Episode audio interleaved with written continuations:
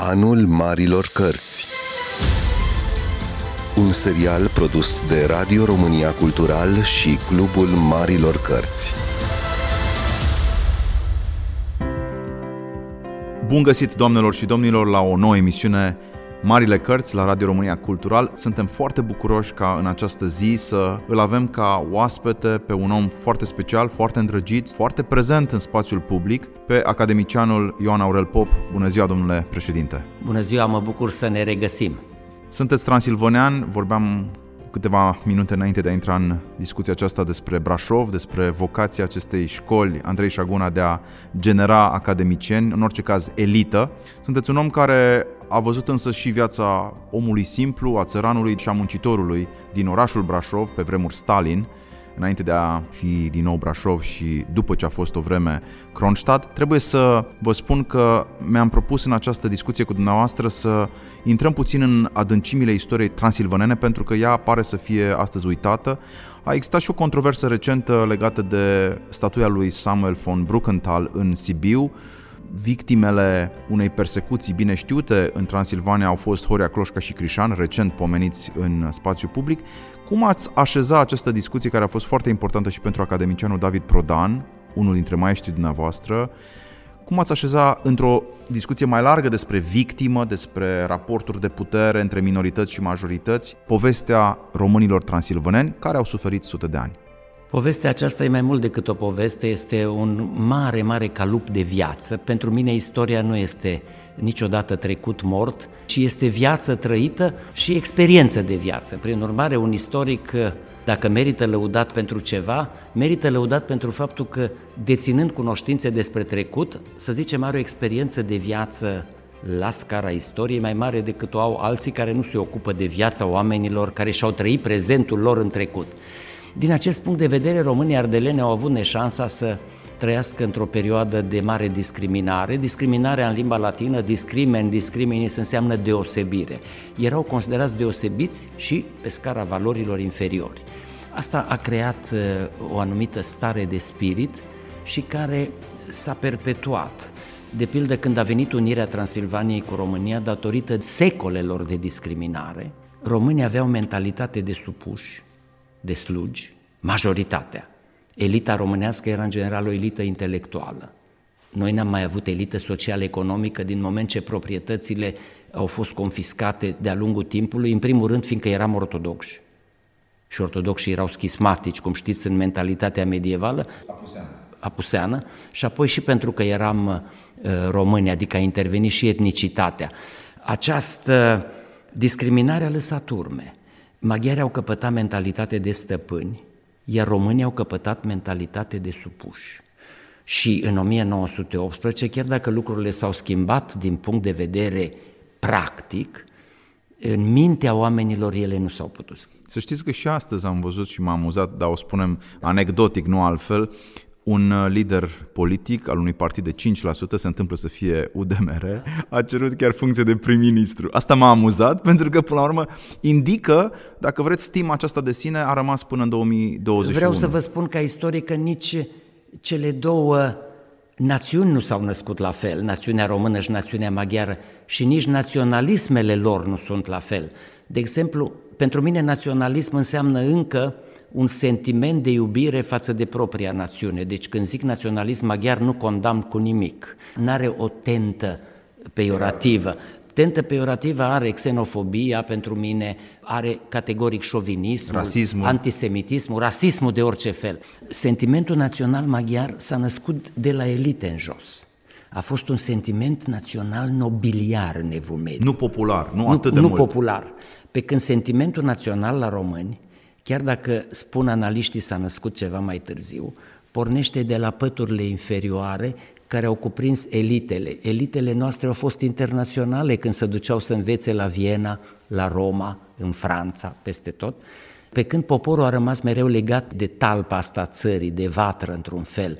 Deci naționalismul nostru este unul țărănesc intelectual, și țăranii și intelectualii i-au cuprins și pe domni, cum ar veni, care era o pătură subțire, pe când dincolo e invers. Se întâmplă tipologizări de genul ăsta.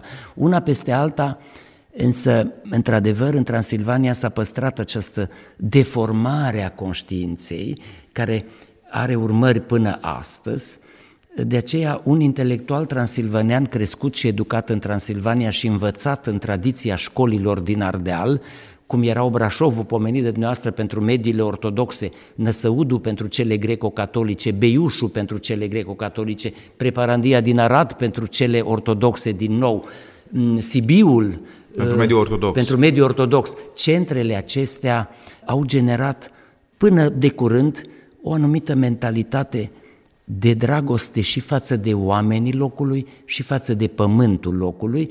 Și față de, de biserică, așa Și față de biserică, absolut, care e o componentă a națiunii noastre. Deci noi nu le putem imagina în afara credinței și a bisericii, spiritul național în tot spațiul românesc, aș îndrăzni să spun, în Ardeal mai mult decât în alte părți, dintr-un motiv foarte simplu. Noi n-am mai avut dreptul de la un timp în Ardeal să avem o elită laică cu putere social-economică. De aceea, conducătorii noștri, inclusiv în mișcarea națională modernă, sunt preoții.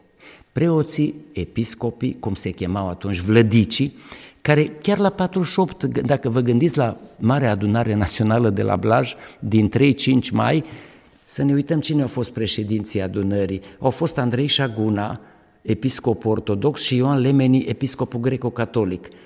Dar hai să ne uităm la 1918. Îl vedem pe Hosu. Îl vedeți pe Iuliu Hosu, episcopul de Gherla, greco-catolic, și pe Miron Cristea, episcopul de Caransebe și ei erau în frunte și se bucurau de un respect cu totul special. Ei legitimau cumva exact. adunarea. E, de ce s-a întâmplat acest lucru? Pentru că în vechiul regat, de bine de rău, cu toate relațiile pe care le-am avut de supunere față de poartă, dar nu de cucerire, noi n-am fost cuceriți efectiv cu armele, dar am fost provincii privilegiate supuse, elita e social-economică, boierimea e de același neam cu supușii. În Transilvania, Singura elită rămasă de un neam cu noi, că știți, calupuri întregi din nobilimea românească, din cnezime și s-au desprins și treptat s-au maghiarizat.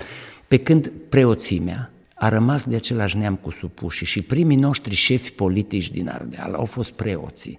Inocențiu Micu Klein, gândiți-vă dumneavoastră. Deci, și Andrei Șagun, Andrei Șagun în secolul XIX e un lider politic pentru românii din Ardeal, că n-au alții. Bun, unii ar fi spus că era român și că poate că și formația lui sârbească îl situează undeva dincolo de naționalismul strâmt și îngust al... E adevărat, dar a fost un patriot român. Vă incontestabil. Pot, vă pot da exemple de câteva, nu egal cu sine de la început, dar câteva din discursurile sale sunt admirabile. Iar ce a făcut pentru elita, apropo, intelectuală, cu bursele lui Gojdu, este Absolut, uluitor. absolut. Ne întoarcem la discuția despre victime, pentru că întotdeauna încercăm să ancorăm aceste conversații despre cărți, despre marile cărți care reprezintă, până la urmă, pilone civilizației noastre și cărămizi pentru sufletul pe care încercăm să-l mai primenim, discuția aceasta trebuie ancorată și în actualitate. Și vedeam recent o modă toți sportivii care s-au dus, cred că, la ultimul campionat european sau da. internațional, nu mai știu. În orice caz, au fost invitați să îngenuncheze la Londra, da, campionatul european de fotbal. Inclusiv românii noștri s-au hotărât, unii dintre ei, să îngenuncheze, în semn de omagiu pentru victimele sclavagismului la adresa, sigur, minorităților da. de culoare. Da.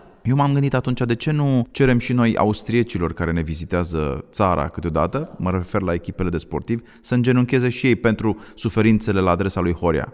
Absolut. Pentru că noi nu cred că o să facem vreodată acest lucru. Mi se pare lipsit de eleganță, delicatețe și chiar de bun simț.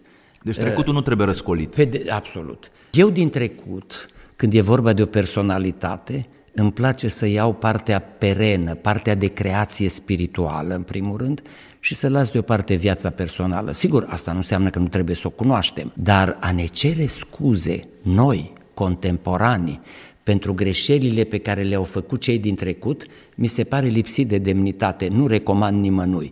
Deci tu te încarci cu o vină da. imaginară, într-un În fel. primul rând, eu nu port nici vina părinților și a bunicilor. N-am cum să o port. Nici măcar juridic. Nu, n-am cum să o port. Și nici moral. Nici moral. Dar să mă încarc negativ și să mă simt vinovat pentru că niște înaintași de ai mei. Și nu neapărat de ai mei, ci ai Europei. A Europei au avut sclavi de un anumit fel și de o anumită culoare, mi se pare a împinge lucrurile la nivelul absurdului. Acum am auzit că Margaret Mitchell, care a scris pe aripile vântului, nu numai un roman de succes, dar filmul care s-a făcut și s-a cucerit lumea, este considerată vinovată fiindcă ar fi promovat rasismul. Harriet Beecher Stowe, care a scris faimosul roman Coliba unchiului Tom, și ea e scoasă din mormânt săraca spiritual, vreau să zic, și declarată vinovată. Asta e femeia care a contribuit la abolirea sclaviei negrilor și pe care a primit-o, da, lipsa de cultură, firește că te face să acționezi greșit. Abraham Lincoln a chemat-o și i-a spus, Doamnă, am vrut să văd cum a putut o femeie așa de mică să declanșeze un război așa de mare. Fiindcă, știți, romanul Coliba unchiului Tom, de fapt era plin de simpatie față de negri și voia să determine o stare umană a lor demnă. De ce nu s-a ajuns atunci să fie declarați negri egali cu albii? Firește că un istoric poate să explice ore în șir, dar un necunoscător de azi poate să vină să spună, cum am citit eu, Abraham Lincoln e vinovat pentru că n-a dus problema negrilor până la capăt. Știți ce e asta? Spirit anistoric. Înseamnă să vorbești de dragul vorbirii. Se reproșezi lui Lincoln că n-a făcut ce a făcut Luther King. Exact. N-avea cum King... să facă. Nici Aristotel, când a zis că sclavul este o unealtă vorbitoare, N-avea cum să facă altminteri, că și așa revoluționase gândirea spunând că e vorbitoare. Epocile au limitările lor și noi nu suntem Dumnezei, noi oamenii, să judecăm oamenii de oriunde și de oricând. Prin urmare, revenind să spunem la baronul Samuel von Bruckenthal, pentru mine rămâne ca un spirit luminos, pentru că a reușit să strângă o colecție admirabilă, care stă la baza unuia dintre cele mai frumoase muzee ale Europei de astăzi cu lucrări, unele dintre ele admirate de călători străini care vin special la Sibiu să vadă și vina lui de a fi trăit într-o epocă de discriminare în care românii erau peste tot socotiți inferiori, în care Horia, Cloșca și Crișan s-au revoltat și au trebuit să sufere rigori. Torturi, să spunem torturi, cuvântului. Pe torturi, nume. absolut. Sigur că trebuie știut, trebuie spus. Dar, repet, istoricul nu este un judecător. Nu este un judecător și totuși este un analist și este un om care cântărește accente care s-au pus de-a lungul epocilor. Suplex Libellus Valahorum este o carte pe care a scris-o David Prodan, Firește, chiar luând, preluând formula uh, clasică, nu? Petiția Valahilor din Transilvania, a fost da. un memoriu înaintat de liderii da. națiunii române din Transilvania împăratului Leopold al II-lea al Sfântului Imperiu Roman și dumneavoastră, care l-ați iubit pe Pompiliu Teodor și care l-ați studiat pe David Prodan, care are niște memorii absolut remarcabile, povestește inclusiv despre utilitatea postului în viața lui spirituală, un om care a înțeles cât de acut a putut să fie persecuția inclusiv a comuniștilor la adresa elitei transilvanene. Acest om v-a marcat uh, profund. De ce? De ce această carte? M-a marcat profund și astăzi pot să declar că, după părerea mea, David Prodan este probabil cel mai mare istoric român din Transilvania secolului al XX-lea. Lumea îl cunoaște puțin, fiindcă a fost un om foarte modest. Cartea aceasta e o minune a lumii de ce? O carte care discută un document elaborat în 1791 și repetat într-o formă asemănătoare în 92, deci pleacă de la un document care este actul fundamental al națiunii române, al luptei noastre naționale, dar rămâne un document, a ajuns să cucerească o epocă. Cartea asta a plecat în lume, cum zicea Prodan, pe un drum neprielnic. A pornit în 1948, prima ediție. Prodan a fost acuzat atunci de Partidul Muncitoresc Român de naționalism și cartea a fost topită, deși el era membru de partid. Deci comuniștii au considerat că nu e un document util. Nu. Că lucrarea punând în lumină, și suntem în obsedantul deceniu, intrăm în deceniul proletcultismului și al dictaturii proletariatului, deceniul cel mai dur în care stalinismul își făcea de cap în România și tancurile sovietice erau aici. Și Prodan a fost obligat, după ce a scris această carte și a fost acuzat de naționalism, să-și citească cursurile în fața studenților după ce le controla un comisar sovietic care știa limba română și după ce îi dădea aviz favorabil, nu avea voie să rostească un cuvânt în plus sau în minus. Bine, a și ajuns să-și predea carnetul de partid până la urmă, Norocul lui era că, fiind un savant, a devenit membru corespondent al Academiei și membru titular și pe vremea aia membrii Academiei se bucurau de un foarte mare respect după principiul leninist că dacă n-ai intelectuale alături de tine, mori. Dar Prodan a publicat ediția următoare a lui Suplex Libellus Valahorum după Marele Dezgheț de după 64 în 67, o ediție frumoasă. Mi-a mărturisit că a primit o sumă de bani, se plăteau drepturi de autor atunci, nu ca acum. 7%. O, o sumă de bani cu care ar fi putut să-și cumpere o casă. Probabil casele erau mai ieftine decât sunt acum. Cel puțin la Cluj. Trebuie să spun și acest lucru. Și în fine, ediția a treia a publicat-o în 84. În 1984, eu terminasem studenția de câțiva ani, a acceptat să vină în fața studenților. Din 65 el nu mai ieșea din casă și a prezentat această carte, Suplex Libellus Valahorum, care deja avea soarta ei, Habent sua fata libelli, au soarta lor și cărțile. Cartea asta are o istorie excepțională. S-a și tradus. În engleză, în germană, în franceză. Cartea aceasta, după părerea mea, explică tot destinul națiunii române din Transilvania, nu din secolul XVIII, începând cu secolele 13-14 și mergând până spre 1848 și în ea e cuprins secretul românesc.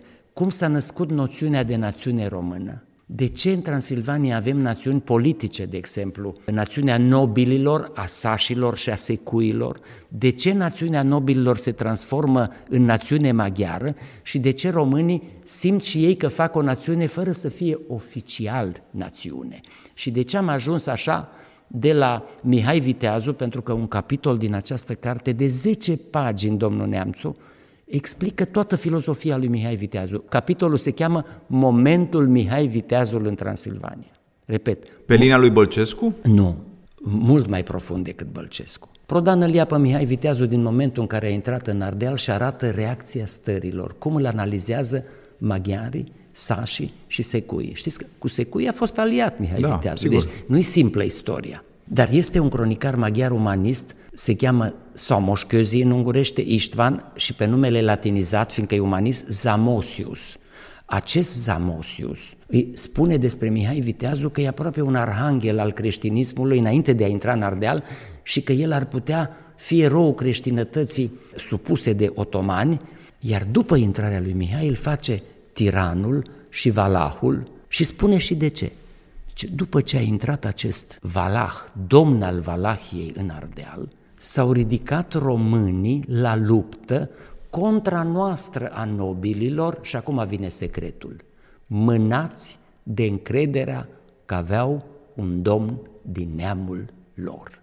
Repet, suntem în 1599 și acest umanism... Deci românii l-au recunoscut Umanism pe Mihai. a înțeles că ridicarea la lupta românilor ardeleni vine din încrederea că au simțit că, deși să știți, armata lui Mihai nu era românească curată, era din mercenari de toate feluri, inclusiv balcanici, dar era perceput ca valahul, adică de acum Transilvania, cum zice Prodan, de la Mihai încoace, riscă să se transforme dintr-o țară majoritar românească etnic într-una politic românească. Deci corpul politic Ceea se naștea. ce era o tulburare a ordinii publice și aici avea dreptate, că dacă s-ar fi menținut regimul lui Mihai Viteazu, care să știți, n-a cerut pentru români privilegii, dacă ne uităm în documentele dietale, Mihai cere egalitatea românilor cu ceilalți, egalitatea confesiunii ortodoxe, că pe vremea aia nu exista greco-catolicism, cu confesiunile celelalte. Mihai n-a fost un discriminator în epoca respectivă. Pentru că era un om umblat, știa cam cum merge Europa și în mintea lui Mihai, ideea fundamentală, și asta vine încă din Evul Mediu, era ideea creștină, solidaritatea Republicii creștine și el când a intrat în Ardeal ca reprezentant al împăratului Habsburg, a intrat ca reprezentant al creștinătății. Cu conștiință de cruciat, Exact, putem de spune. cruciat.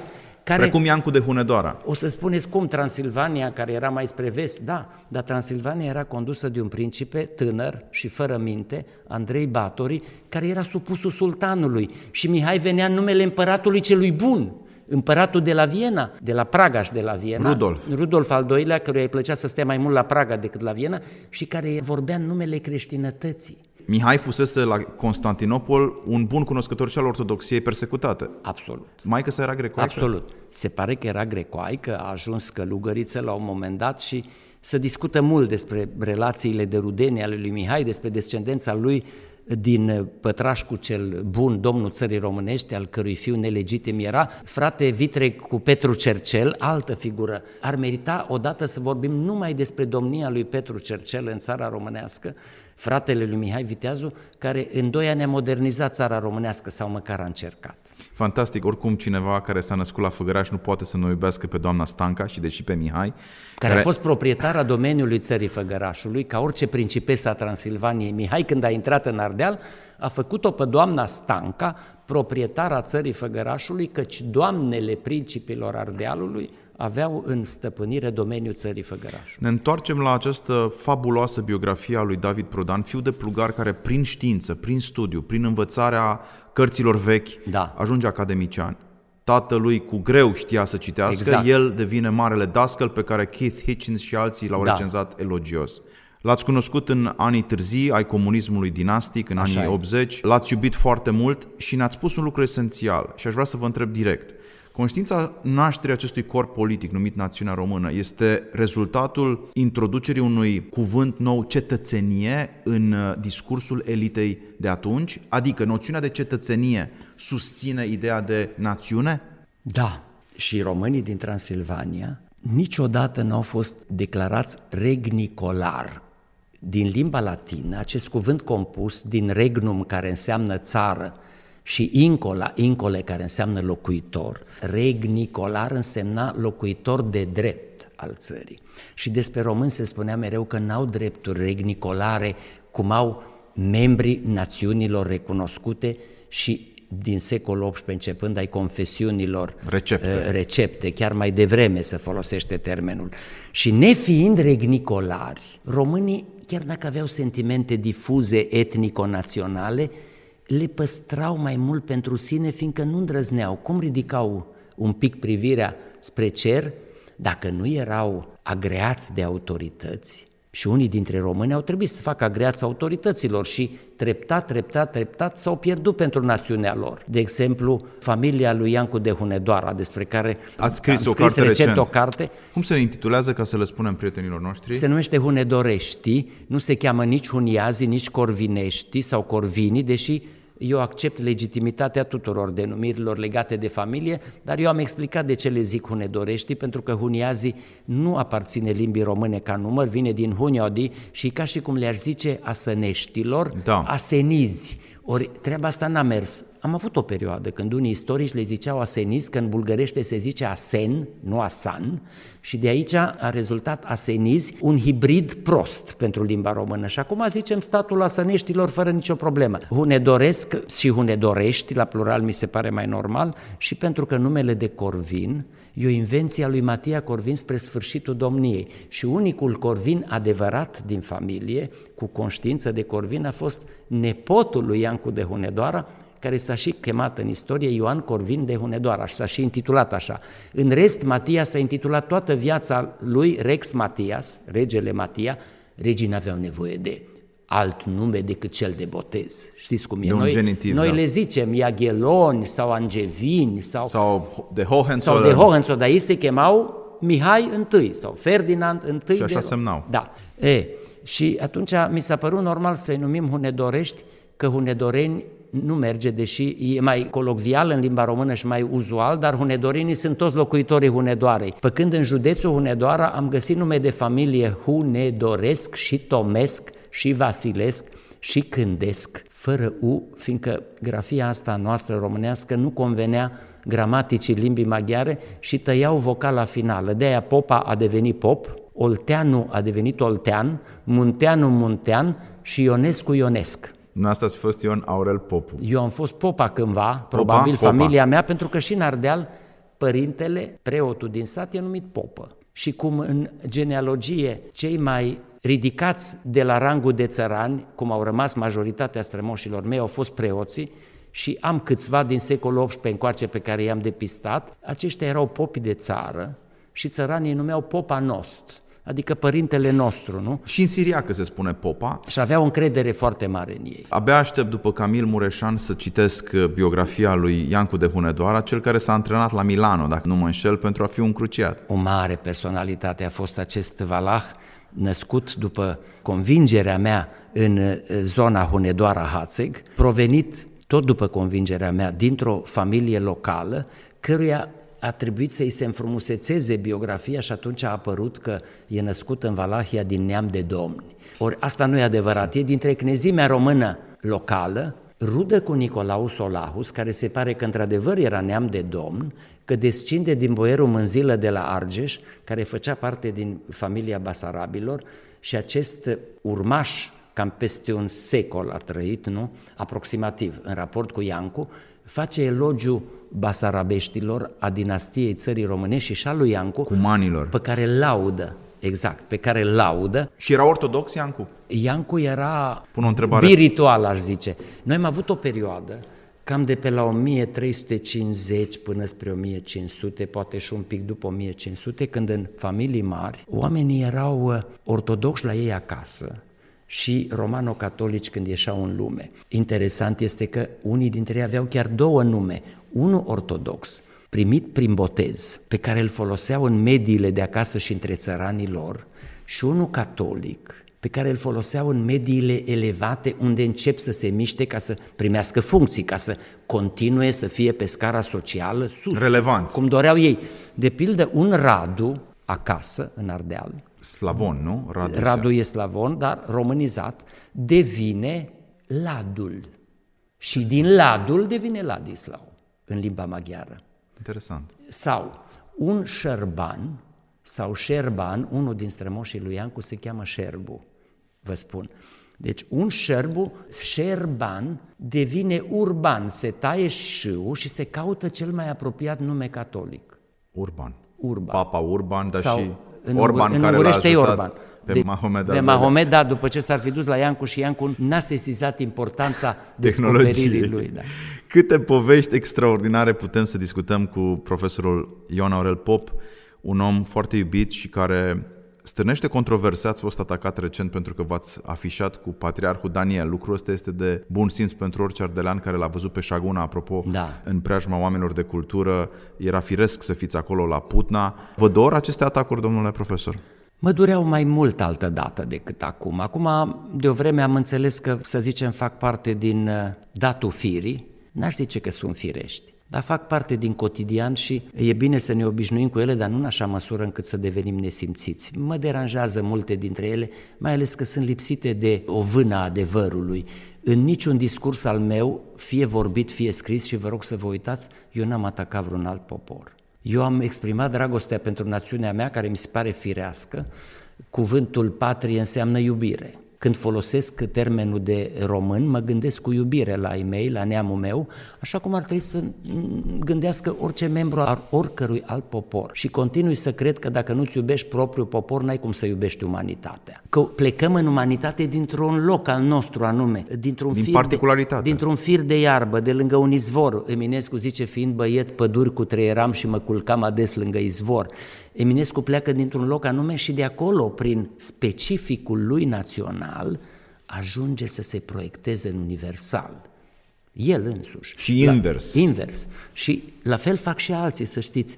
Nici William Shakespeare. Eu când mă gândesc la Shakespeare, la sonetul 66 sau la Richard al III-lea, mă gândesc că am plecat din Stratford-on-Avon sau Upon Avon și mă gândesc la casa aia de acolo, la oamenii pe lângă care a trăit, la Marlow, la lumea în care s-a La mișcat. Globe Theatre. Exact, la Globe Theatre, care a fost refăcut și reînviat și la regina Elisabeta I, mă gândesc, pentru că a avut și domnia ei un rol în lansarea lui Shakespeare. Dacă vrem să spunem că Shakespeare e rupt de orice realitate sau că Cervantes cu uh, Don Quixote al lui și cu Dulcinea. Panța și cu Dulcinea n-are legătură cu Spania într-o anumită Cu La Mancha. perioadă, cu La Mancha, suntem complet rupți de realități. Coșbuc, credeți că ar mai fi fost Coșbuc dacă nu se năștea într-un sat din zona Năsăudului, unde să vadă niște nunți cam povești. Împăratul Iosif al II-lea, când a călătorit în ținutul Năsăudului și a văzut o nuntă aproape domnească, cum zice el, cu niște oameni îmbrăcați în straie țărănești, cu chemători,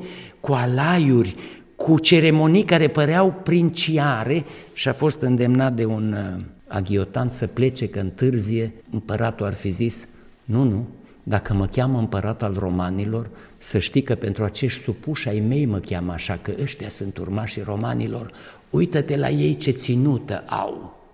Ce frumos! Deci a fost un împărat care a creat la noi mitul bunului împărat în mintea românilor, adică împăratul e bun, e drept, e la Viena, ne vrea binele și domnii de aici, de lângă noi, ne asupresc. Împăratul acesta a devenit într-adevăr depozitarul ideii monarhice sau a iluziei monarhice și că de aici am plecat. Prodan avea acest respect de om născut în mijlocul țăranilor români, satul lui se chema Cioara, de acolo de unde a fost Sofronie din Cioara, un luptător ortodox din secolul XVIII, dar Martir, da. comuniștii da. îl botezase Răsăliște și a rămas Săliște până azi. Înainte de a muri, se pare că i-a spus unui apropiat al lui să ai grijă și după ce mor să nu-i lași cumva să schimbe numele satului meu în David Prodan. Satul meu ar trebui să revină la numele cel vechi de Cioara, că poartă în el o întreagă istorie, chiar dacă unora nu le place. Deci genul ăsta a fost Prodan. Ne întoarcem la tema asta, ortodoxie și naționalitate, creștinism și da. națiune. Sunteți acuzat uneori pe nedrept pentru că ați promova, vezi, Doamne, o să fiu deschis. Da, vă rog, și sigur. am și musca pe căciulă, că am recitat și eu cândva din Radu Gir trei strofe și de acolo mi s-a tras totul. Da. Domnule, legionarismul este oriunde în aer, acolo unde apare biserica și academia, unde apare națiunea da. și confesiunea. O fi adevărat? Domnul Schmidt, de pildă, l-am citit pe acest da. istoric din, înțeleg, Viena, sau în orice caz din spațiu austriac, elvețian, vă acuză că da. ați fi prietenul acestor da, da. formule ideologice. Da, repet, căutați și îndemn pe oricine să o facă, în scrierile mele și dacă găsește, sau dacă cei care vor căuta găsesc, măcar aluzii la aceste chestiuni legate de teoriile totalitare pe care toată viața m-am străduit să le combat. Atunci sunt gata chiar să pun un pariu cu cineva. Vreau să vă spun însă că domnul Oliver Jens Schmidt, după părerea mea, face parte din acei analiști care cred că dacă se apucă să studieze o țară, mentalitatea unei țări, cultura, istoria, istoria unei țări, vor reuși în câțiva ani să facă ceea ce reprezentanții acelui pământ care trăiesc acolo o viață întreagă nu îndrăznesc să afirme după o viață întreagă de cercetări. Sunt și excepții, de pildă Keith Hitchens, pe care l-ați pomenit, a fost dăruit trup și suflet culturii și civilizației românești, a învățat românește de timpuriu și a scris niște cărți admirabile, de o profunzime extraordinară. Nu le-a scris ca să-i critique pe autorii români, nici ca să-i laude excesiv, ci ca să contribuie la sporirea cunoașterii. Dar există și alții care vin să ne dea lecții, care se amestecă în anumite chestiuni interne destul de complexe uneori, cum a făcut domnul Schmidt în Albania, de pildă, sau în alte spații unde vin să dea lecții. Pentru mine, un istoric care știe și pretinde că știe la fel de bine pe Ștefan cel Mare și cunoaște la fel de bine perioada, să spunem, uh, epocii interbelice și scrie cărți la fel de bune despre ambele epoci, îngăduiți-mi să spun că am o anumită rezervă. Nu este istoric de specialitate. E ca și cum un medic specialist ar zice că știe la fel de bine plămânii și se poate ocupa și de dinți la fel de bine ca de plămâni. Nu. Domeniile în știință sunt acum foarte bine, cum să vă spun, delimitate și nu poți să fii specialist în toate. Iar acești oameni care vin să ne dea lecții, eu cred că ar trebui să aibă mai multe rezerve în legătură cu asta. Sigur că la români biserica, armata, câteodată și Academia, nu pot avea același rol în mentalul colectiv pe care instituțiile similare le pot avea în Austria sau în Elveția. Nu, e altă lume. Știți ca și mine că Europa cu doi plămâni, vorba papei Ioan Paul al II-lea, Europa a avut doi plămâni, unul apusean și catolic devenit și protestant, unul răsăritean. În lumea răsăritului, ca să poți pătrunde bine lucrurile, ca să înțelegi de ce Ion Barbu zicea în poezia pe unul se ploconea răsăritean și moale, porumb din mâna mea să ciugulească, ca să înțelegi aceste versuri. Îți trebuie ani întregi de studiu, îți trebuie un pic să poți pipăi cu mâna ta pământul, țărâna. Îți trebuie empatie, să înțelegi lucrurile astea. Nu poți să vii dintr-o altă lume și să pretinzi după câțiva ani de cercetări că ai devenit as. De aceea, în aceste judecăți de valoare critice și foarte categorice, am rezervă față de ele. Deci... Când le văd, mă îndepărtez un pic și devin precaut în judecăți. Altfel eu nu critic omul, de câte ori am criticat în viața mea și am criticat destul de des anumite, anumite derapaje. aspecte, derapaje, m-am referit strict la lucrare.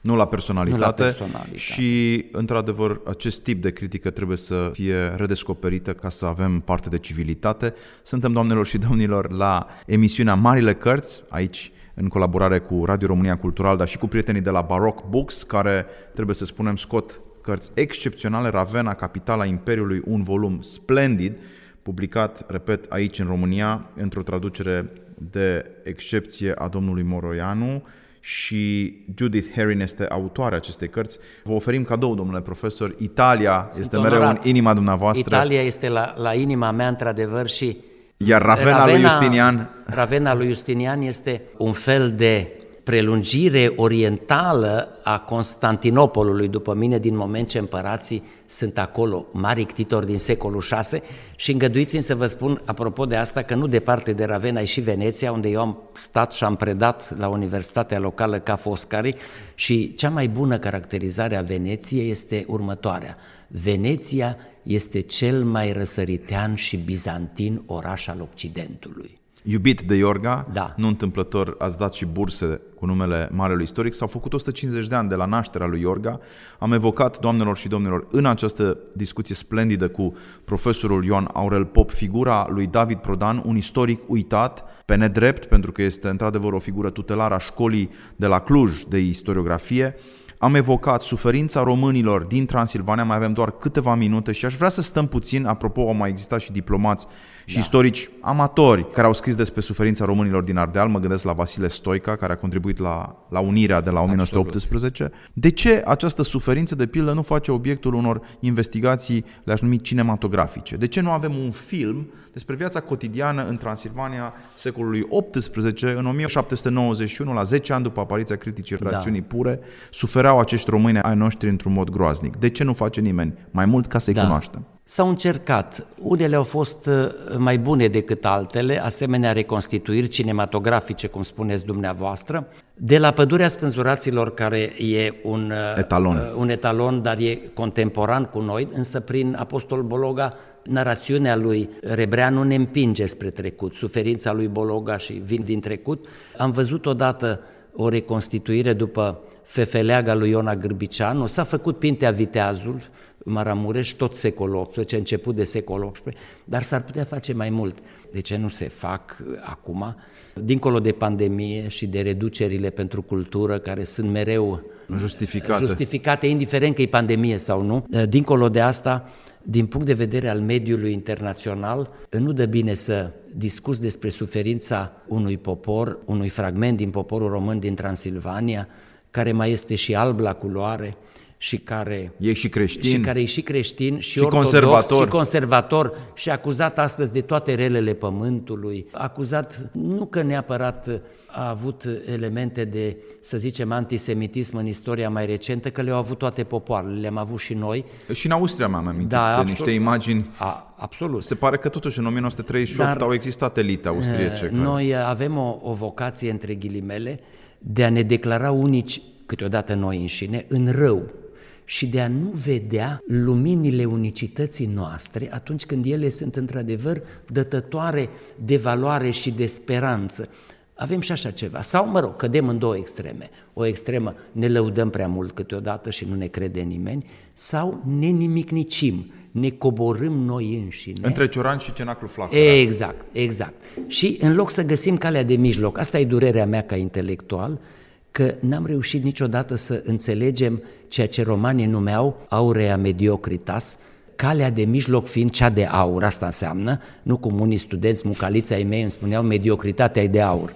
Aurea mediocritas înseamnă calea de mijloc e cea de aur. Să găsim o cale a echilibrului, să vedem și binele și răul și până la urmă, sigur, să izbucnească din noi încredere care să ne dea speranță pentru viitor. Căci un popor, când își pierde încrederea și speranța, nu mai are mult de trăit. Și eu, ca istoric, vă spun că și popoarele, ca și oamenii, se nasc, cresc, se dezvoltă, au perioade de apogeu mai lungi sau mai scurte și intră în bătrânețe și treptat să retrag. Sau să topesc unele în altele, că nu mor popoarele, ci să topesc unele în altele, dar uitați-vă, pecenegii și cumanii au creat imperii, să zicem, gepizii au creat un imperiu, hunii, avarii, în istoria noastră nu se mai învață Fenicienii astăzi. să mergem și mai Fenicienii care au cucerit tot bazinul Mării Mediterane. Cartagina a fost a lor. Da, și ei s-au topit în alte neamuri, nu mai sunt. Românii nu. Românii sunt romanii așa, romanii ca mentalitate, nu vorbesc de sânge, că în sânge suntem amestecați cu toții. Românii ca mentalitate sunt urmașii romanilor, așa cum a supraviețuit latinitatea la Dunăre și la Carpați de 2000 de ani încoace,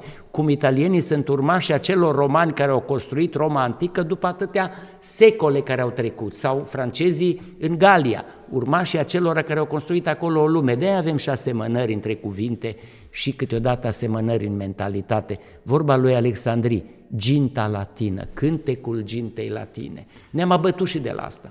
Revoluția sexuală s-ar putea să oprească ceva din elanul ăsta de reproducere al gintei latine. Sunt revoluții culturale, sunt revoluții mentalitățile recente care merită discutate poate cu altă ocazie. Avem și ideologii ale globalizării forțate care distrug, până la urmă, pasteurizează elementele așa acestea e, distincte e. ale culturilor naționale. Avem și o neîncredere a elitei noastre care se duce astăzi la Bruxelles așa, tot așa ploconită cu reflexele pe care le aveau unii când mergeau la Stambul. Ce lecție pe finalul acestei emisiuni trebuie să extragem din viața și din opera lui David Prodan? Primul lucru cred că este demnitatea. Unui șef de stat de atunci, și David Prodan a trăit până în 1992, deci a apucat schimbarea și veți înțelege cine era Înțeles. șeful de stat atunci. I-a spus câteva cuvinte, întrebat de un elev al lui, cum a vorbit cu un șef de stat neocomunist. Prodan i-a spus mucalit ca un țăran de pe câmpia Transilvaniei, Păi tu crezi că eu am timp să aștept altul? Tu nu vezi ce vârstă am eu. Și eu mă bucur că nu mai e celălalt, care ne-a împins în prăpastie. Acum măcar e o speranță. Și iar mai fi spus acelui șef de stat să nu uite două lucruri și cu asta chiar închei, că e o lecție pe care mi-a dat-o și vreau să o transmit mai departe. Ne bucurăm. Eu, eu nu sunt decât mesagerul. I-a spus să nu uite niciodată în acțiunile lui că este șeful celui mai mare popor din sud-estul Europei și că acesta nu e chiar puțin lucru. Și doi, să nu mai accepte să se discute vreodată la masa tratativelor soarta vreunei provincii românești, cum s-a acceptat, impus, firește, la Viena în 1940. Ei, aceste învățături ale lui Prodan incumbă o chemare spre demnitate, dacă nu pentru fiecare român, măcar pentru cei care ne conduc. Și dacă s-ar întâmpla acest lucru, cred că românii ar putea recâștiga încrederea în instituțiile statului și în statul însuși care se cheamă încă România. Pentru cei care ne urmăresc și sunt dincolo de Prut, există un David Prodan al basarabenilor? Sau la istoriei Basarabiei? Eu cred că da, cred că va fi fost, mai ales în anii grei ai, ai regimului, el e de dinainte. Eu credeam că vă referiți la perioadele astea nu, la, grele. la toată perioada de da, preocupări. Pentru mine cel mai mare dintre toți, dar el avea conștiință de român, este Mihail Cogălnicianu. De ce? Fiindcă familia era de pe Cogâlnic. Și Cogâlnicul e un râu care traversează Basarabia de la nord spre sud și de acolo vin cogălnicenii. Dar sunt și alții care au fost. Însă eu am cunoscut pe unul care a votat, a fost președintele primului parlament al Republicii Moldova și care se chema Alexandru Moșanu. Ei, acest om chiar dacă avea, cum să spun, educația deformată de regimul în care a trăit, și-a păstrat o conștiință de român prin vâna lui de țăran, pe care a transmis-o mai departe și pe mine m-a impresionat când l-am auzit vorbind și parcă îl vedeam pe Vieru, voia să spun același lucru ca Vieru, dar a spus-o cu alte cuvinte și pentru mine asta e o lecție extraordinară. Unii vor să ajungă în cosmos, dar eu toată viața am visat să trec prutul vă rog să vă gândiți ce poate fi în sufletul unui asemenea om. Unii vor să ajungă în cosmos și eu toată viața mea am visat să trec prutul. Lucru e valabil și pentru bucovinenii frânți și mai ales pentru ardeleni care probabil mulți toată viața vor fi visat, mă gândesc la străbunicii mei, să treacă Carpații. Da, a făcut-o Gheorghe Lazar pentru Da. străbunii noștri și au făcut-o câțiva tineri curajoși care încă mai țin standardul unionismului aprins în uh, Basarabia și în țara noastră. Domnule profesor, a fost o bucurie, a fost o plăcere. Vreau să vă mai oferim la final câteva cărți. Un eseist care, iată, a trăit o vreme în Canada, dar se apropie de țară, Gabriel Purcăruș, Corectopia, Cum supraviețuim în cușca diversității. Vă oferă un volum cadou pentru, pentru noastră. Cred că aveți și volumul nostru Credință și rațiune, dialoguri, contradicții și împăcări, unde discutăm Mulțumesc cu tare mult. intelectuali români de marcă, ca și dumneavoastră, a fost pentru Radio România Cultural și Clubul Marilor Cărți, profesorul Ioan Aurel Pop. Vă mulțumim pentru eu vă atenția mulțumesc. dumneavoastră. Vă mai așteptăm, domnule profesor, și să ne ajute Dumnezeu ca aceste cuvinte să intre în inimile cât mai multor români. La revedere și pe curând! La revedere! Anul Marilor Cărți Un serial produs de Radio România Cultural și Clubul Marilor Cărți